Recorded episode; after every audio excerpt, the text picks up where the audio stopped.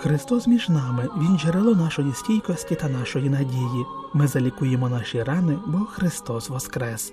Цією упевненістю блаженніший Святослав, отець і глава Української греко-католицької церкви, поділився з нашими слухачами в інтерв'ю з нагоди Великодня, який Україна вже вдруге зустрічає в умовах широкомасштабної війни.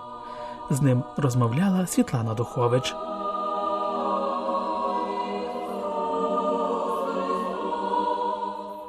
Ваше блаженство, що б ви хотіли сказати українським вірним, греко-католикам та й всім українцям на Великдень, який вже вдруге відзначається в умовах війни? Найперше, звідси з серця нашої батьківщини, споглядаючи на наше Дніпро, на наш Волтверхий Київ, хочу усім сповістити, що Христос Воскрес і що Він воістину е, Воскрес. Бо ми сьогодні е, в тих драматичних часах війни, е, вдруге святкуючи Пасху під час війни, якось так відчуваємо, що коли кажемо, що Христос Воскрес, то це не тільки про нього, це теж і про нас. Ми є учасниками Його Воскресіння. Я пригадую, як колись в комуністичних часах мене так вчили мої батьки, що всіх треба вітати привітом Христос Воскрес. Я так не хотячи, був напоровся на одного комуністичного лідера, не хочу казати якого. Е, Йшов по вулиці чоловік, я йому сказав Христос Воскрес, як дитина. А він так зупинився і каже: Ну, дякую, мене, мене вже повідомили. І ви знаєте, ця відповідь, оскільки вона була така разючо відмінна від того, що я очікував, якось мені закарбувалося на ціле життя. І тепер особливо ми розуміємо під час війни, що одна річ бути повідомленим про щось, одна річ є знати про Воскресіння Христове, а інша річ мати можливість, мати силу Його проголосити і сказати Христос воістину Воскрес. Це воістину означає перевірене моїм власним досвідом. Це воістину Воскрес виходить як не тільки те, про що ми знаємо, а те, чим ми живемо. І ми бачимо, що ну, Христос справді воістину Воскрес, тому що, незважаючи на всі змагання е, російського загарбника, Україна живе. Не просто виживає, але живе, бореться. Україна міняється, Україна стає інакшою. І святкуючи цю Пасху, ми дійсно досвідчуємо, що Воскреслий Христос є між нами, і Він є джерелом нашої стійкості, нашої надії, джерелом надії на те, що ми залікуємо наші рани, бо Христос Воскрес. Надія на те, що ми відбудуємо всі знищені міста і села, які будуть ще кращими, ніж до цього, бо Христос Воскрес. Ми віримо і знаємо, досвідчуємо, що ми переможемо російського агресора, бо Христос Воскрес. Під час великоднього періоду, а особливо у Великий Четвер, церква дякує за дар священства. Ваше блаженство, як проявили себе священники в цих важких обставинах?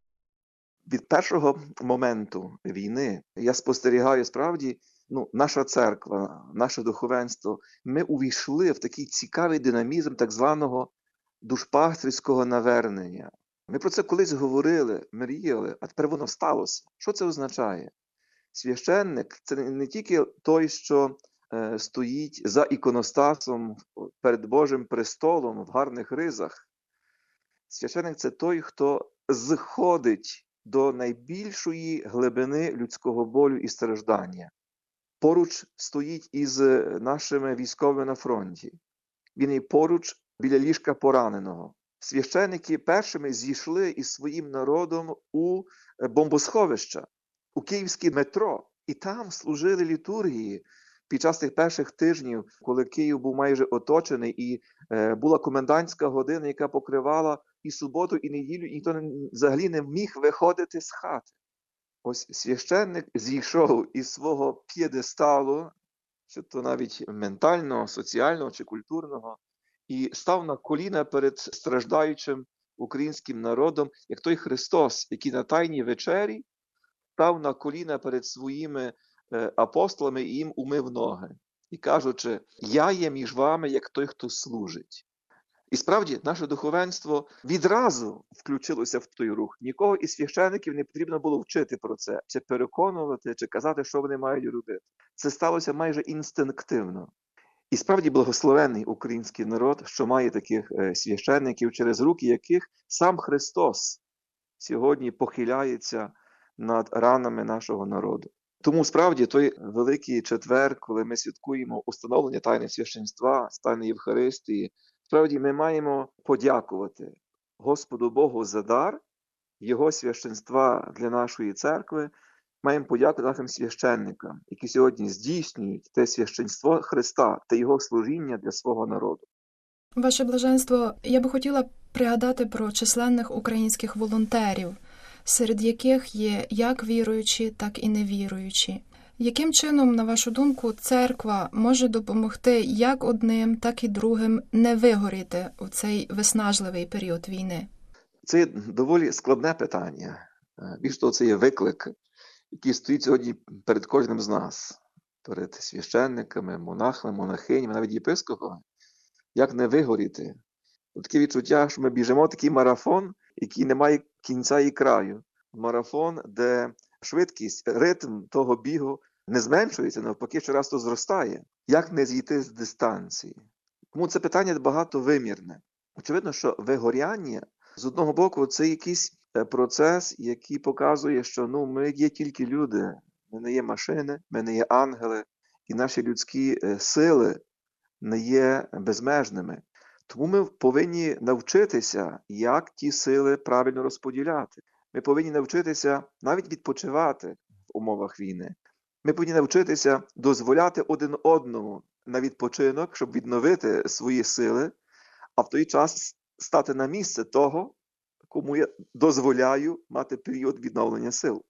Тобто ми мусимо навчитися бути людьми в таких нелюдських обставинах.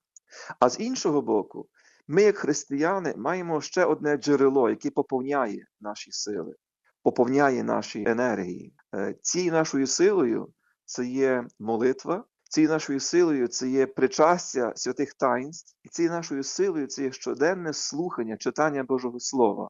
Бо Боже Слово не тільки інформує нас про Бога, але вдихає в нас Його силу. Боже Слово є живе і діяльне. Євангеліє, каже апостол Павло, це є сила Божа на спасіння кожному, хто вірує. Ось і ми, як віруючі, ми маємо от е, джерело поповнення нашого боєкомплекту разом з нами. І тою, тим джерелом є присутній між нами е, Воскреслий Христос.